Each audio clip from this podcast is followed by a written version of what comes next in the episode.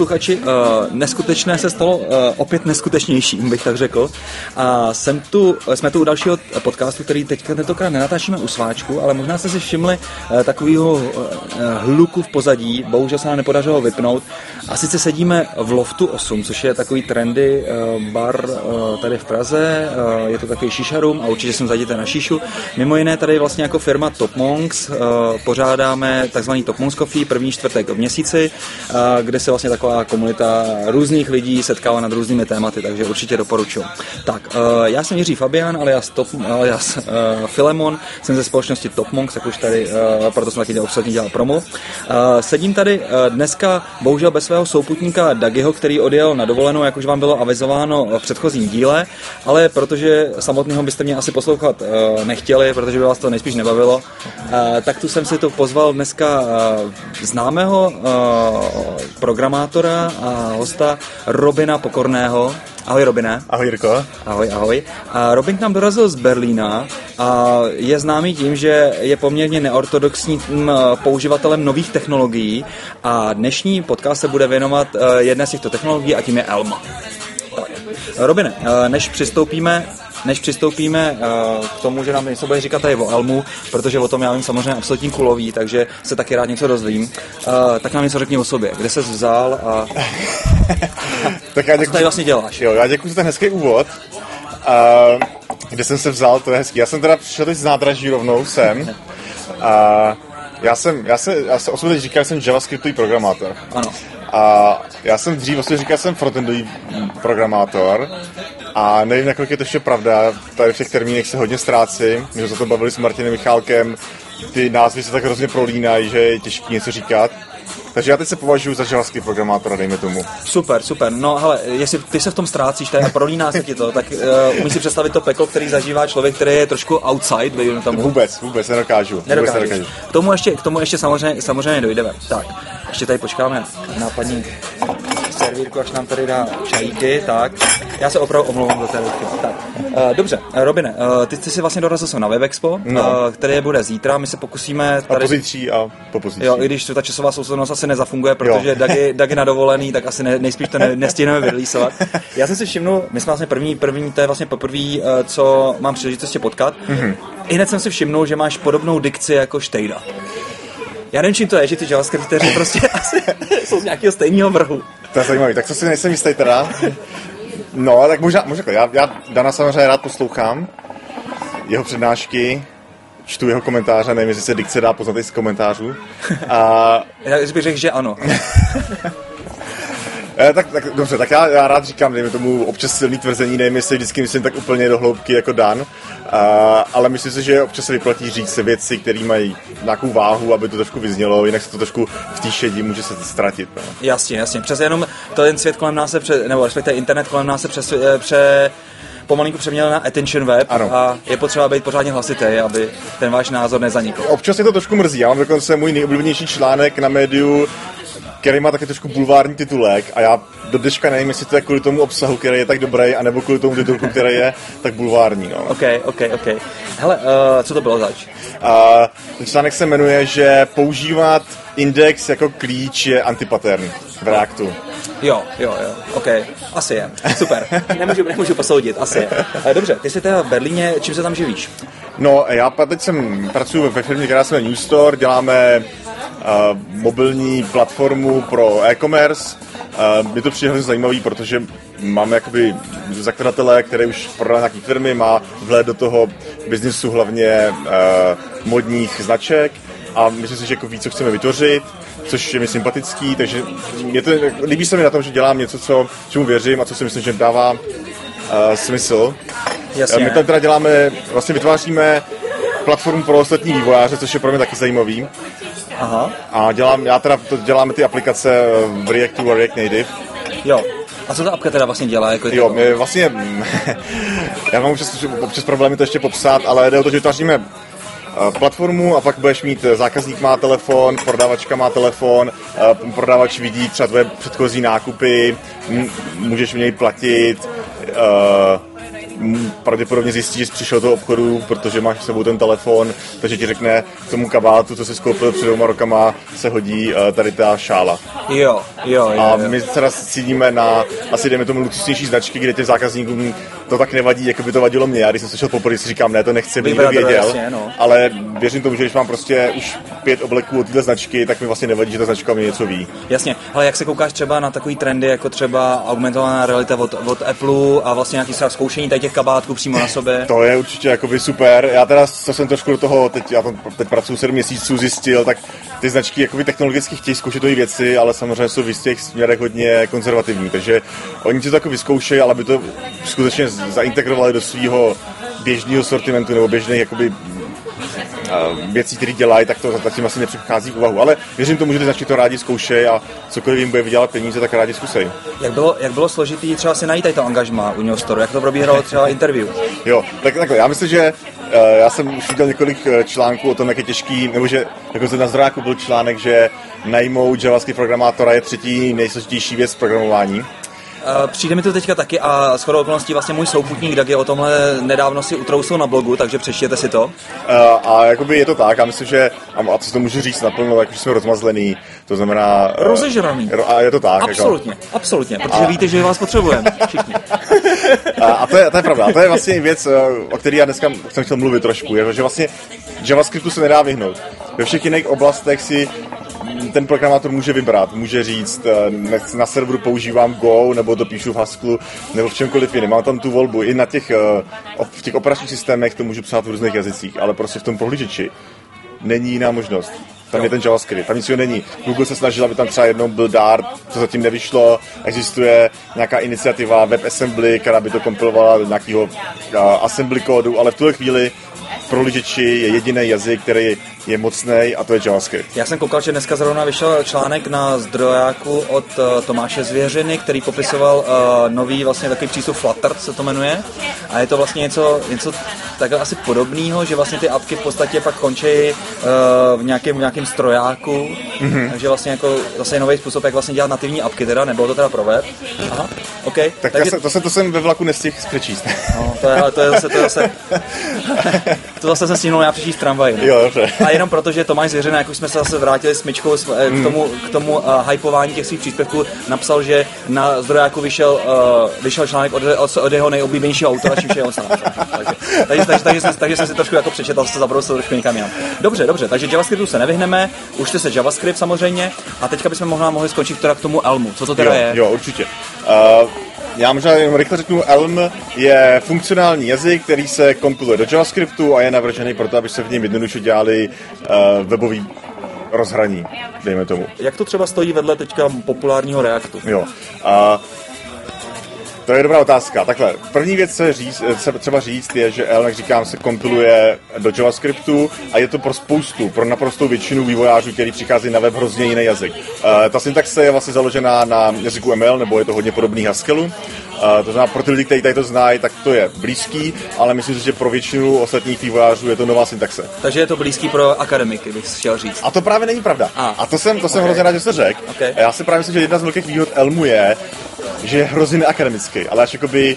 Uh, a já když to srovnám s uh, Haskell komunitou, která mě napak přijde až úplně fascinovaná těma akademickými otázkami. Já vím, že jedna z těch nejdůležitějších otázek v Haskell komunitě dneska je, jestli typy v Haskellu tvořejí uh,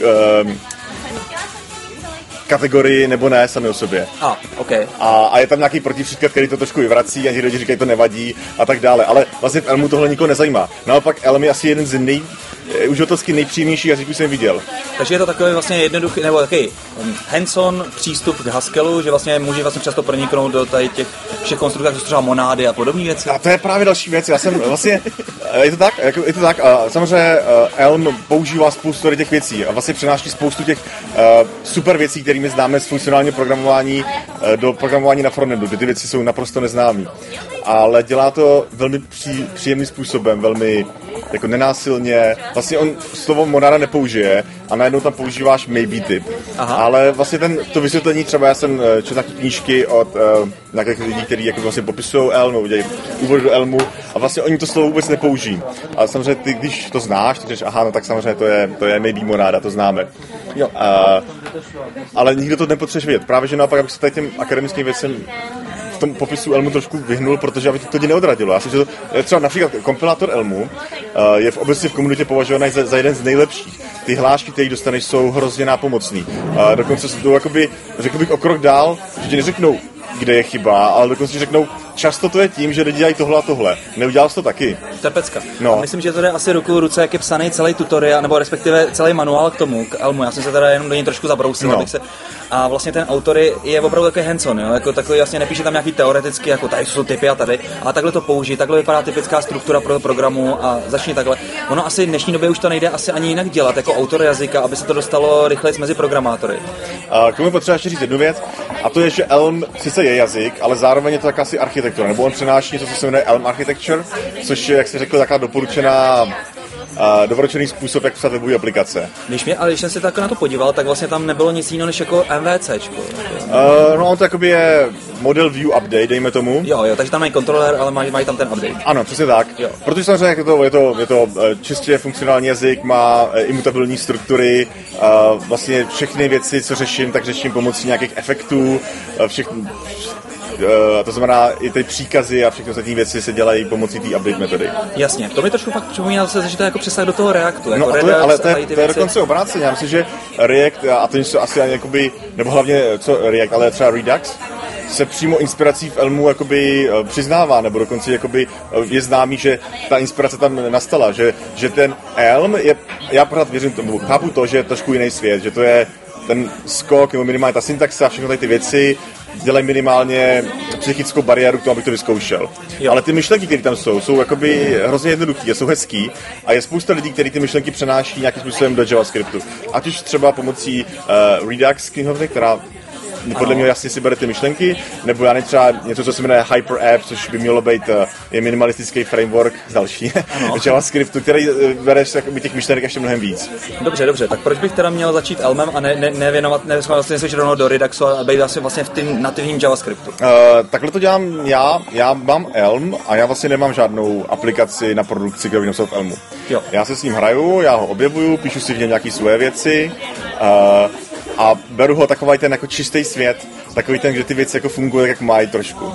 Ale vím, že dejme tomu, že existují v praxi případy, kdy to nejde, není možný. A, a, to já přiznávám, já nechci být jako nějaký zaslepený zastánce. Ale já když pak píšu kód, píšu o Reactu, píšu o Reduxu, tak si řeknu, jak bych to napsal v Elmu. Aha. A najednou mě napadne, aha, vlastně tam bych musel, tam tady ta věc neexistuje, protože všechno je mutabilní a musel udělat tak a tak. Až musí já to tak udělám i v tom JavaScriptu. A najednou mám tu strukturu, která je hrozně přehledná, je to všechno konzistentní, takže pro mě to je jako mě Elm umožňuje psát hezčí JavaScript. Aha, to je zajímavý, takže vlastně v Elmu nemáš v podstatě na, na, na produkčním kódu New Store nic. Ne, ne, ne, ne my, Aha. tím, že my teda samozřejmě cílíme na telefony, tak by to bylo ještě v tuhle chvíli docela složitější. To znamená, ne, my, my nemáme v Elmu napsaný nic, to přiznám. Dobře, dobře. A jak teda probíhá vlastně to tvoje vývojářské kolečko? Uh, jak to myslíš teď? Nebo? No, jak vlastně teda, to znamená, vlastně ty teda si píšeš něco v Elmíku, mm-hmm. to, to, to, se ti, to se ti nějak transpiluje do, do JavaScriptu? Jo, pro mě, tak to myslíš, jo, ano. Uh, jak říkám, existuje tam kompilátor, který je skoro vlastně napsaný v Haskellu, uh, který uh, převádí ten kód uh, z Elmu eh, do JavaScriptu přidá k tomu nějaký runtime, který se ti stará o provádění nějakých těch příkazů, posílání třeba do toho požadavků. Dokonce vlastně tam má i ten vlastně virtuální dom a updateování domů, což ty, ty ve svým kodu neřešíš, je to tam, vlastně jenom popisuješ ten dom deklarativně, co tam má být. Jasně. A pak ten runtime to nějakým způsobem komunikuje s tím podičem a zpracuje to. Jo, rozumím. Velmi efektivně mimochodem. Jo, nicméně teda, dobře, tak tvůj případ je ten, že vlastně to používáš jako takový, takový vodítko, jak psát dobře JavaScript. Nicméně eh, tohle asi nebyl úplně záměr toho autora toho Elmu, ten asi počítá s tím, že se v tom budou podat ty aplikace. A, a já, bych, já bych doporučil, bo je jistá třída aplikací, kde bych se Elmu vůbec nebal. Třeba? A podle mě to jsou všechny aplikace, které jsou teda čistě webové, to je potřeba říct. A, a pak aplikace, kde je jakási potřeba kontinuita, protože ta zpráva toho funkcionálního kódu je mnohem jednodušší. A refactoring v Elmu díky tomu, že je silně typovaný a velmi chytře má udělaný ty hlášky, takže vlastně s tím, co se děje, tak je o mnoho jednodušší než v nějakém JavaScriptu. To znamená, vlastně bych se nebál na, na takový ty běžný webové aplikace, bych se toho vůbec nebál. a to i klientský. Single page apky nebo... Ano, ano, ano, Jo, ano. jo, jo. A je možný samozřejmě psát Elmu jim dejme to taky widgety, Jasně. ale myslím, že ta síla spočívá v tom, že napíšu celou single page aplikaci v Elmu. Dobře, jak tam třeba, ty si vlastně už se tady o to trošku no. otřel, jak tam probíhá vlastně to, to, to program? Ty jsi říkal, že tam jsou teda nějaký návěští a reakce na nějaký eventy, jak, to tam, jak tam je ten program? Uh, uh, Tady už popisujeme tu Elm architekturu a tím, že ten jazyk je, že jo, je funkcionální, uh, tak je jakoby čistý. Všechny ty metody jsou čistý a jediný, co teda provádí tu špinavou práci, je ten Elm runtime. Jasně. Uh, s kterým já komunikuju pomocí nějakých jakoby, zpráv, dejme tomu. To znamená, uh, já například můžu říct, že pokud uživatel začne psát do toho políčka, tak to vygeneruje takovou a takovou zprávu, na kterou pak já v té update metodě uh, zareaguju, upravím svůj stav z té aplikace, změním si, že nějaký text se mi změnil mm-hmm. a pak deklarativně vygeneruju uh, nový view. Jasně. To, a to pošlu tomu uh, runtimeu, který zjistí, kde je teda pomocí toho virtuálního domu, kde, kde, kde reálně nastala v té aplikaci změna a tu vyrendruje. Dobře, uh, já jsem tady v tom světě takový jako celkem jako nepolíbený, dejme tomu. Jak tam třeba funguje nějaký sdílení stavu, nebo jak tam vůbec probíhá? Uh, to je vlastně jedna z těch věcí, že ten Elm by měl, měl mít. A teď přemýšlím, jestli je možný, že by neměl, nebo jestli dokonce musí mít jeden aplikační stav. Ano. Uh, to znamená, komponenta v Elmu je vlastně soubor těch tří metod, to znamená, nebo toho modelu, té update funkce, který teda má sobě přiřazený uh, akce, na který umí reagovat, a toho view. Jasně. A, a pokud já skládám ty věci dohromady, tak normálně kompozicí vlastně z toho malého stavu toho té komponenty, tak jich spojím třeba pět těch komponent dohromady a spravuju jejich stav. Rozumím. A ten tam, tak ten strom je vlastně roste až nahoru, kde já mám na konci ten jeden aplikační stav, který se mění. Jo, jo, jo, jo. OK. Hm. Jaký, jaký jsou na to třeba nástroje teďka už? Existuje na to třeba nějaký, nějaký idečko, který mi třeba pomáhá tady s uh, Já myslím, že jsou pluginy pro většinu hlavních editorů. Já ten uh, plugin, který používám v Atomu, tak mi vyhovuje, je pěkný, umí napovídat. Uh, samozřejmě má nějaký, má nějaký balíčkovací systém, který je docela pěkný. A všechny tady ty, ta výhoda trošku toho Elmu je, že jak je to nový jazyk, tak ty věci, jak si vznikají, uh, živelně si chtěl říct? Ne, ne, ne, právě že naopak. Já si myslím, že je to taková věc, že vznikne jedna věc a ta se přijme jako standard. Uh, to je vidím jako kontrast k tomu, jak to funguje JavaScript, ano. který tady je uh, 20 let, 21 let dokonce, a uh, ten přístup k tomu byl hrozně jiný, protože, jak říkám, ty lidi ho musí používat. Vznikla spousta různých frameworků a my ještě dneska máme v práci diskuzi o tom, jak vlastně zapisovat syntaxy uh, JavaScriptu, jestli používat středníky, jestli tady psát mezery a tak dále. V tom Elmu vlastně, jak je to trošku centrální, protože ten autor uh, Uh, Drží pevně oteže? Ne, já bych řekl pevně, ale asi, asi má jakoby svoji vizi, kterou se snaží jakoby uh, Evan Čaplický, teď jsem si vzpomněl, uh, snaží se jako tu vizi nějak jako výst a, a ten jazyk je trošku centrální, tak má tu výhodu toho, že tam není ta možnost volby, ale v tom dobrém slova smyslu. To znamenaná, je taková jedna syntaxe, nebo jeden formatovací způsob, který uvidím teď všude prostě.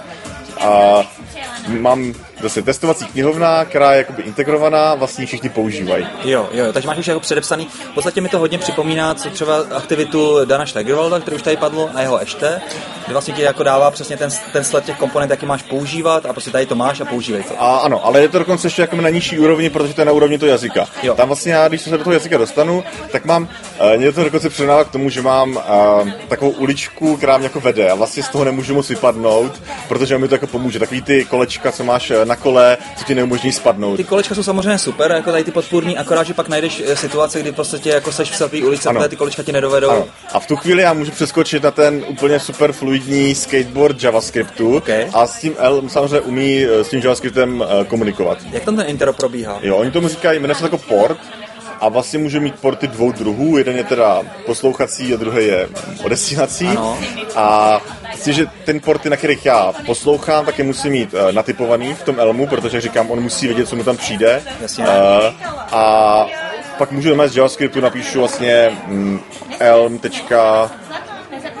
Tady doufám, že program, teď název tý, toho portu a můžu ten, tu funkci zavolat. Aha. A naopak to funguje, že můžu mít vlastně, že poslouchám na určitých uh, jménech těch Aha. portů a pokud to Elm zavolá, tak mi to přijde do toho, do toho JavaScriptu a může to reagovat. Jasně, jasně. Takže máš tady ten kus prostě té své aplikace v nějakém balíčku, jak jsme tady řekli, tam máš nějaký i ten runtime toho Elmu a vlastně takovýmto způsobem to embedneš do té do aplikace. Ano.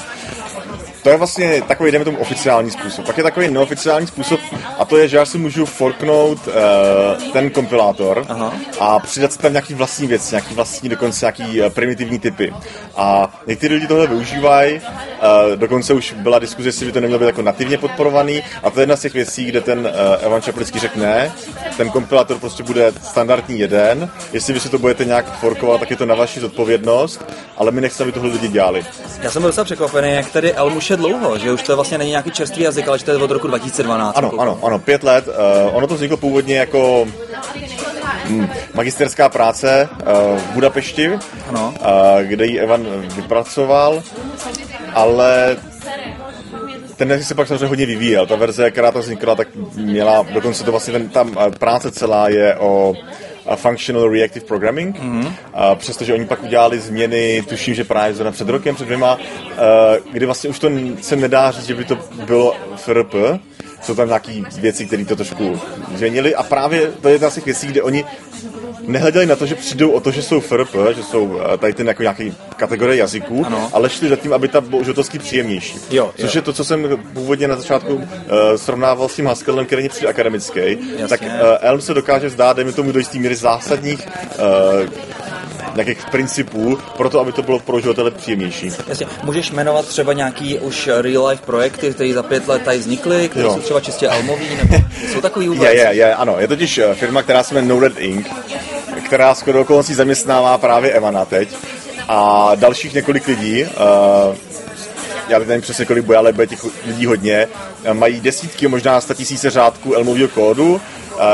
To, co, to, to, čím oni to prodávají, je, že neměli ani jednu runtime chybu, protože ten jazyk, jak je staticky Typové. typovaný, tak, eh, tak vlastně to nedovolí.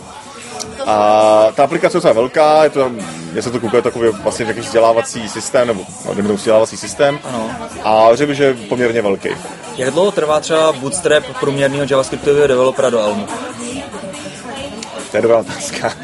Uh, Tak ty nejsi samozřejmě průměrný developer, ale Eh, to bych neřekl. Já si myslím, že tam je ten největší, hm, taky ten blok psychický si pořád myslím, je v tom, v té syntaxi která je prostě jiná. Já si že ty myšlenky, které tam jsou, pokud člověk dneska vyvíjí v Reactu, jak jsme se bavili, tak ty myšlenky jsou hodně podobné. Já myslím, že ale stejně už teďka se to hodně mění, že? Lidi, lidi začínají programovat v lambdách, což je taky úplně vlastně změna, změna toho, jak vlastně ten člověk vlastně přemýšlí o vůbec struktuře programu, jak vůbec to psát. Takže jako jde to tady tím směrem eh, a už to ani nemusí být tak cizokrajní, já si myslím, pro běžný Já s, tím, já, s tím jako, já s tím rozhodně souhlasím. Já si pořád myslím, že hm, je spousta lidí, kteří přichází z klasického objektového programování a z nějakého důvodu to dělají webové aplikace. A pro ty to chápu, může být vlastně dva kroky. První věc je, dělám webový, respektive frontendový vývoj a druhá věc přecházím z objektového programování na funkcionální, který pokud jsem předtím vůbec neviděl, může být hodně matoucí. Jasně, jasně. Jak se hele, takováhle aplikace de- debuguje? Eh, Na, naprosto perfektně. Eh, Já myslím, že právě to debugování, ta zpráva, refaktorování, to jsou ty jedny z těch nejsilnějších věcí v Elmu. Mm. Uh, říkám, je to silně typovaný jazyk, mm. uh, staticky, uh, všechno musí být typovaný. Jasně. Uh, Můžu si tam psát vlastní uh, typové anotace, ty jsou optional, ale ten kompilátor si to nakonec všechno uh, spočítá, co co je. Jasně. A pak, pak na mě bude, pak na mě útočit. To znamená, to debugování je hezký minimálně v tom, že tady ty věci jsou uh, zachycený. A další věc je, že ten jazyk je, má jenom čistě pure funkce. Nevím, co říká jak česky. Jasně, no, jasně. No. Čistě funkcionální, ano. Čistě, ne, ne, že ty funkce jsou pure prostě. Ano. To znamená, že i ty testování těch funkcí... Nemají side efekty. Přesně tak, nemůžou mít. Dokonce ani to nejde. Jasně. Uh, právě, že třeba jedna z těch věcí, které se mi hrozně na Elmu líbí, je vlastně uh, mm, typ, který se jmenuje, si vzpomenu, uh, result. Ano. A který vlastně může skočit buď špatně nebo bylo dobře. A tím, že já mám tady ty typy a musím vždycky postihnout obě dvě varianty. Vlastně ten, to je ta další věc. Ten jazyk mě nutí jako programátora odpovědět na obě dvě události. I kdybych explicitně musel říct, ignoruju to, ano. tak to musím říct. Nemůže se mi stát, že na ty věci zapomenu, jako se mi to stane v JavaScriptu. Jasně, ale já si třeba pamatuju, ještě když jsem teda programoval, no. jakože už teďka na tom bohužel moc času nemám, tak třeba hell s CoffeeScriptem a vlastně mapování vlastně toho transpilovaného kódu do toho, do toho mého zdrojáku a vlastně dohledání teda té chyby. Uh, Jo, rozumím, co tím chci říct, ale to vlastně v Elmu, to jsem nikdy nedělal a vlastně je to způsobený tím, že tam já nemůžu mít ty runtime chyby. Aha. Vlastně, to, nebo takhle, asi to možná nějakým způsobem je, teď byl objeven nějaký bug, to, v nějaký eh, tý, core knihovně, který to umožňuje, ale vlastně to je chyba toho překladače. Jinak v tom Node Inc. oni tvrdí, že za těch několik let, co to tu aplikaci, nikdy neměli runtime chybu. To znamená, si, já vlastně nikdy nepotřebuji vědět, jak se dostanu z toho JavaScriptu zpátky do Elmu. Rozumím. Protože to nikdy nenastane. Nikdo, to, je, to je ten trademark a nemůže se nikdy nenastane, ale nemělo by. Jasně, jasně, jasně. Takže mohl bys říct, že je třeba pravdivý tvrzení pro člověka, který přichází třeba z Javy a z ostatních jako staticky typovaných jazyků, že možná to je takový hezký způsob, jak vlastně ano. nabutovat do funkcionálních jazyků? Uh, já si myslím, že to tak určitě je. Ten jazyk je hrozně hezký, já říkám, je uživatelsky přívětivý, oni cílejí na tu komunitu začátečníků. Uh, to je mimochodem uh, super příklad, je, že oni mají v San Francisku mají meetup, El Meetup, který pořádají a celý ten způsob provedení toho meetupu je hrozně přijít jakoby uh, přátelský k začátečníkům. Jo, jo. My, já spolu pořádám El Meetup v Berlíně, my jsme zatím uh, dělali hlavně přednášky, ale chceme to dělat velmi podobným způsobem. Jde o to, že tam máš že si ty lidi můžou začít programovat na nějakých konkrétních věcech, ty zkušenější je raději, eh, ty, nový, ty lidi, kteří jsou noví v tom jazyce, tak si to zkoušej, hmm. ale celá ta atmosféra hrozně jakoby přátelská. A to si myslím, že je pravda pro celou komunitu toho Elmu. Uh, že ty lidi chtějí ostatním pomoct. To je prostě úplně taková rodinka, takový fellowship, je to, je, je to už je krásný. Uh, nicméně samozřejmě za to, za, to, za to si pak jako nic nekoupíš. Uh, jaký je zájem o Elm programátory? Uh, já bych spíš řekl, že to je obráceně. Jak jsme se bavili, tak je těžký najít uh, JavaScriptový programátory, nebo dejme tomu frontendový vývojáře. A já jsem se přiznám, že když jsem si zadal práci, tak jsem si zadal firmy, které používají Elm a je to, dejme tomu, konkurenční výhoda. A samotné firmy, které používají Elm, tak to hodně prodávají. Aha. Uh, to znamená, oni, oni napíšou, chcete si chcete konečně psát v Elmu. Jasně. To znamená, já pořád, a přiznávám, není to mainstreamový jazyk, bude firmy, které to nepoužívají. Na druhou stranu těch počet firm, který Elm používají, roste.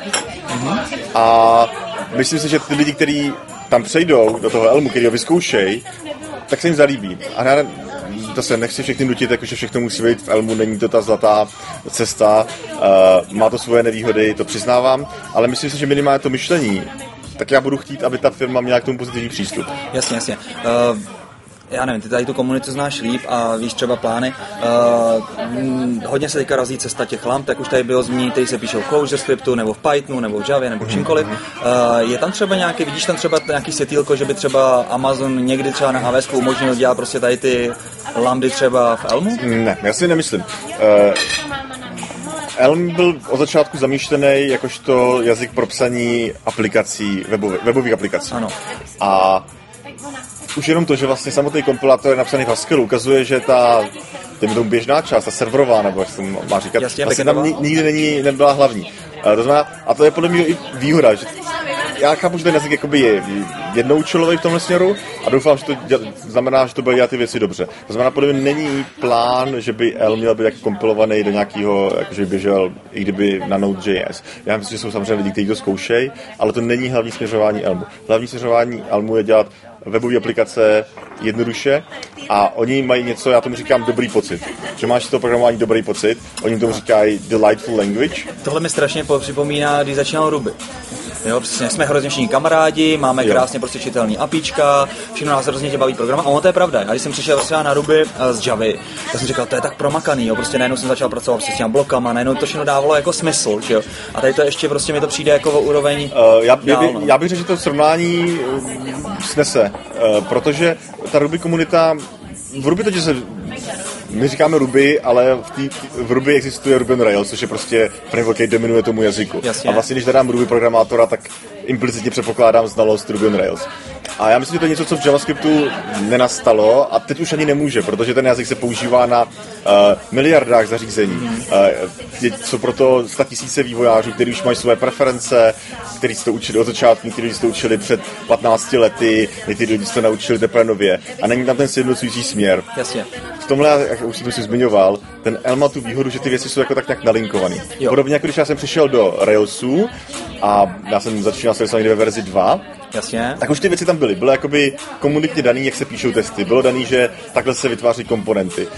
A já jsem vlastně v začátku, když jsem vůbec o tom jazyku nic nevěděl, jak jsem se do něj hrozně rychle dostal. Jo. A bylo to příjemné. A potom jsem následoval ty. A všechny tutoriály používají tuhle syntaxi. A všechny tutoriály pracují tady s tím a tady s tím. Jo. Což já chápu, že to omezuje ten jazyk, ale myslím si, že pro i pro pokročilý uživatele je to výhoda. Prostě vím, co ty ostatní mají. Jasně, jasně. A pak třeba technicky, jak třeba probíhá to zabudování toho Elmu vlastně do té aplikace, jak to vlastně probíhá teda ta pipeline, že máš kus máš teda v tom Elmu, uh, integruje se to, jak, jak, jak, jak, jak, jak, to vlastně probíhá vlastně ta transpilace, co tam se používá za...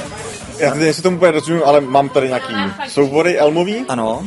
Má ten kompilátor, on je vezme a vytvoří mi, přidá mi k tomu ten runtime, transformujeme ty, své, ty moje soubory a vytvoříme jeden balíček, který já pak uh, přidám do, do své stránky. Rozumím, rozumím. Jak je to třeba s rychlostí, jako když třeba můžeš pro Elm je jako... Ho, hodně rychlej, uh, je, je, to hodně rychlý. Já myslím, že ta výhoda je tohletý, takhle, je tam ta nutná uh, transpilace, která umožní spoustu věcí zefektivnit, mám tam tu typovou bezpečnost, zase můžu vynechat nějaký typový uh, kontroly a tak dále. Ten virtuální strom, virtuální porovnávání toho domu je hrozně rychlý. Já myslím, že ve všech těch eh, benchmarkcích se drží, bych řekl, před reaktem v tuhle chvíli. Mm-hmm.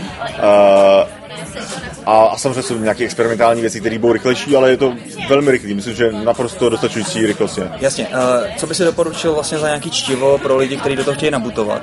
Uh, jak už jsi zmínil, tak ten tutoriál, který je přímo na webu elmlang.org je vynikající. Uh, bohužel v chvíli jenom anglicky, minimálně není česky. Uh, pak uh, Richard Feldman, což je jeden z lidí, který pracuje v Nored Inc., který o tom Elmu hodně mluví, píše knížku komunitně, uh, respektive musíš si ji koupit a on ti přichází aktualizace, jak píše jo. ty jednotlivé kapitoly. To nesnáším. Protože tam si chybí kapitola, kterou zrovna ano, která ano, mě ano, to je možný. A to už je pravda. Uh, pak je něco, co se jmenuje Elm za x minut, myslím, že tak je, nebo za, za Y minut. Já jsem ten článek překládal jako cvičení, abych se v tom trošku procvičil. Ten je na zdrojáku ve starší syntaxi, teda pozor. Aha. Uh, a a pak ta komunita, já pořád bych řekl, že je taková trošku až uh, je prostě příjemná. Já myslím, že tam je nějaký kanál na Slacku, kde si lidi povídají, je to odpovídá, je to hezký. Já bych už začal tím tutoriálem. Jasně, jasně, jasně. Takže to dáme určitě do nějakých uh, pak uh, show notes, abyste, abyste si mohli veselé nabutovat. Uh, ty sám teda uh, seš nějak k zastižení, jako lidi, jako chceš prostě vítáš to, když se hrozný kamarádi, že by, že by tě lidi otrovovali, mám tady ten problém. A... Uh, asi můžu napsat, já totiž v žádném případě jsem netvrdím, že bych byl expert v tom Elmu. A znám lidi, kteří jsou teda. Já, já jsem založil respektive koupil jsem si doménu elmlang.cz, kde mám nějakou stránku, mám tam nějaký seznam článků, který u Elmu vyšly česky Netvrdím, že úplný, kdyby byl úplný, bylo by to super. Pokud něco napíšete v Elmu, určitě na to tomu slyším, přidám to tam. Super, takže to je, to je Elm. Eh, mě to samozřejmě hrozně zajímá, tady to, takže se na to podívám. Co jsou nějaký další takový výstřelky, kterým se věneš? Protože ty jsi takový jako pionýr. to, já, to, to, já bych se tomu označení eh, trošku bránil. Ono totiž v JavaScriptovém světě, cokoliv, když to děláš víc než dva dny, tak už to děláš dlouho. Eh, a když máš technologie, která je starší než měsíc, tak už je to stará technologie.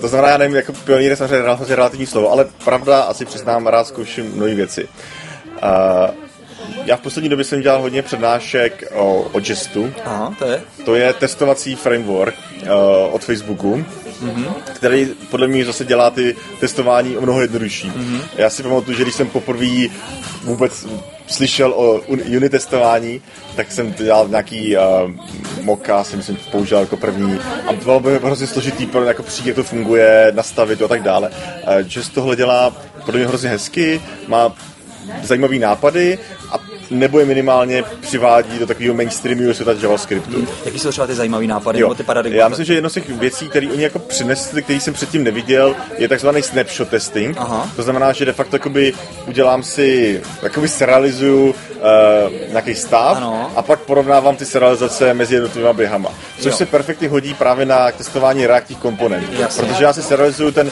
výstup toho virtuálního domu, nebo uh, ty komponenty, a, a pak zkouším, jestli při takových vstupech je ten výstup stejný. Aha, ok, ok. To je uh, hodně praktický. Uh, nebo já jsem teď, jedna věc, na který jsem se teda přímo podílel, bylo i testování asynchronního kódu, protože uh, asynchronní Což je peklo, samozřejmě. Ano, protože uh, do JavaScriptu teď přišli, nebo dejme tomu posledních verzí, přicházejí i nativní podpora pro nějaký asynchronní uh, vykonávání příkazů, ať už to jsou promisy, async, uh, v budoucnosti nějaký observables a tak dále. A já jsem sledoval a dokonce komentoval a pomáhal s psaním vlastně toho, jak testovat ten kód v tom čestu, protože ono to má spoustu těch takových skrytých uh, problémů, totiž má to hodně strašně moc uh, false negatives. Jo. To znamená, že mi ta aplikace nefunguje, ale testy mi to neřeknou. Jasně, jasně. To znamená, já jsem, že teď tam třeba v těch novějších verzích už jsou způsoby, jak to psát, dejme tomu jednodušším způsobem, který odhalí i tady ty problémy.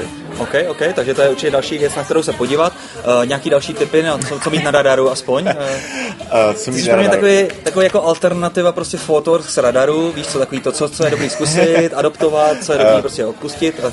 Já myslím, že je samozřejmě zajímavý zkusit takoby od čeho trochu. Já myslím, že ty myšlenky se občas točí. Já jsem třeba teď, já nevím, znáš framework, jmenuje se to Vue.js. Aha, neznám. Uh, který je poměrně nový. A já jsem mu dlouho... Jo, Vue. Vue, Vue ano. Jo, Vue. Jo, jo, jo, jo, já, to, já to znám, já to znám jenom jo, česky. Jo, takhle, jo. Tak Vue.js, Vue.js teda. Jasně, jasně. A, a já jsem ten framework na něj se podíval, zkusil jsem si ho a mi se nelíbil, protože mě hrozně připomínal Angular 1, ano. Uh, což, byl, což byl framework, který já jsem měl hrozně rád, já jsem dokonce měl školení o něm, který jsem pořádal dva roky asi a podle mě to byla jako cesta k tomu, aby uh, amatéři, já si amatéři to správně slovo, ale lidi, kteří prostě se tomu nechtějí věnovat třeba profesionálně, si mohli udělat hezkou webovou aplikaci. Ale pak jsem na to trošku zanevřel, myslím, že oni eh, samotný ten Google ten vývoj trošku zkazil a pak udělal verzi 2, která je totálně jiná, podle mě to měla úplně jako nějak jinak a ta, ta návaznost tam není. A naopak si myslím, že to Vue.js v letčem navazuje na Angular 1 ano. a posunuje ji.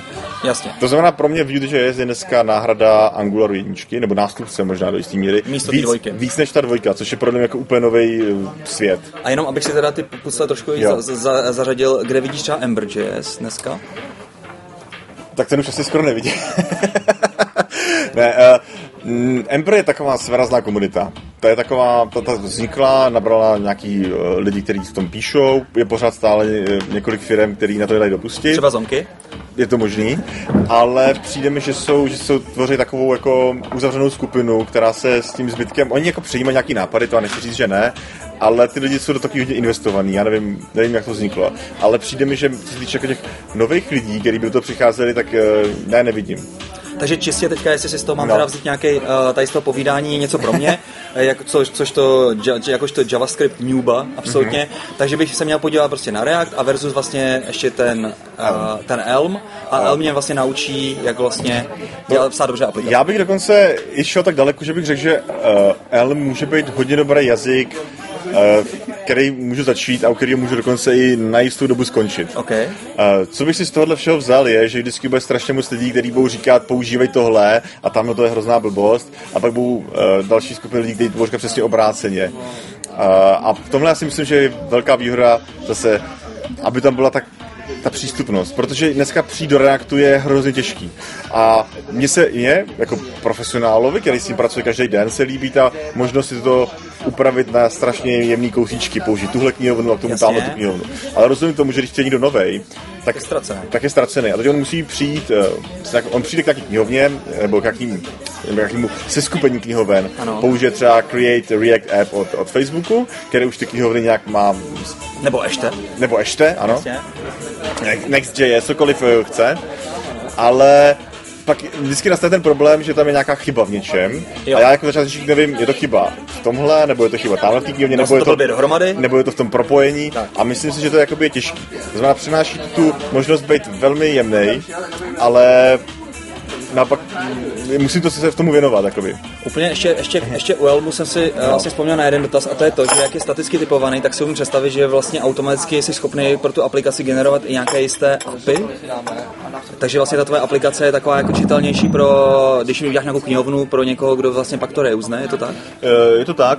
Eh, oni dokonce, mm, vlastně když já udělám balíček, což, eh, nebo knihovnu, tak musím použít jistý ten způsob psaní komentářů, který teda vyžaduje, abych měl vlastně všechny veřejné funkce byly, měly ty anotace a, a musím, vlastně, jo, ano, musím, musí to všechno mít, to musí mít anotace, to API je pak samozřejmě jakoby dokonce automaticky a nuceně uh, sematicky verzovaný. To, to znamená, já vlastně řeknu, vydej novou verzi a on na základě těch typů pozná, jestli to byla, že jsem něco pečnul, nebo jsem udělal nějakou minor verzi, a nebo jsem to dokonce udělal breaking change, tudíž mám nutně uh, major verzi. Takže mi z toho krásně lezou i nějaký release notes, který automaticky můžu ano, distribuovat. Ano, ano. Mhm, to je super. Uh, Robine, uh, děkuji moc, že jsi s námi udělal čas uh, tady na to povídání rychlý, protože ty přece jenom teďka tvoji hlavní topik teďka bude vlastně následující dnech ve WebExpo. Ano. Jak vidíš vlastně jako z WebExpo? Uh, mně se, mně se líbí ten poslední uh, několik let vlastně od té doby, co to je v Lucerně, tak se mi to líbí. Aha.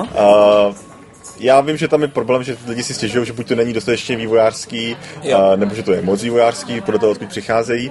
A, já si myslím, že Webexpo se trošku změnilo z té původně vývojářské konference pro Čechy ano. A, na takovou už mezinárodnější akci, která je ale pořád hrozně moc česká.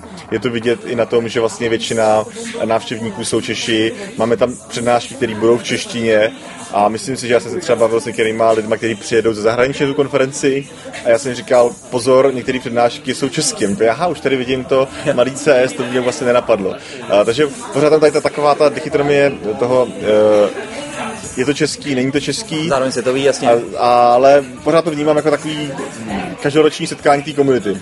je, to, je to největší event tady Ano, a já to pořád, jakoby, pro mě největší výhoda, já jsem to psal, je to, že já potkám lidi, který potkám jenom na WebExpu. Na který přednášky se těšíš ty sám osobně? No, tak vzhledem k tomu, že já budu moderovat sál, Aha. tak se musím těšit na přednášky jenom uh, z toho sálu. Jasně. A na ostatní přednášky se můžu těšit jenom ze záznamu. Uh, mně se líbí uh, hned ta První přednáška v pátek bude Tomas uh, mluví o JavaScriptu a o tom, jak je to hezký. A pak tam bude Scotty, eh, který mluví o tom, jak si sestavil vlastní iPhone s začal částek, který si koupil v Číně. To je pecka. A já jsem se s ním, já jsem měl teda možnost se s ním volat a ten člověk je hrozně energetický a má strašně super příběhy. Jeho životní příběh jednou podle mě prodá nějakým filmovým studiu, protože to je až neuvěřitelné, co všechno se mu stalo. A Na to se hrozně těším, co bude povídat. Takže určitě přednáška, která má, kterou má cenu se podívat ze záznamu, protože tady to bohužel už releaseujeme v době, kdy už bude po WebExpu. Eh, zdravíme Michala Ilicha, v jeho počínání ho samozřejmě podporujeme a doufáme, že příští rok bude WebExpo ještě lepší. Tak jo, pokud se vám podařilo sehnat lupeny, tak se tam asi teďka v tuhle dobu byli, určitě jste byli eh, absolutně z toho uvytržení a u příštího CZ podcastu se s vámi budu těšit už na slyšenou i se svým souputníkem Dagi, který zdravím ještě jednou, já nevím, asi na Rujánu nebo někde, kde prostě kajtuje. Tak jo, mějte se pěkně, ahoj. Ahoj. Super. Tak na druhé straně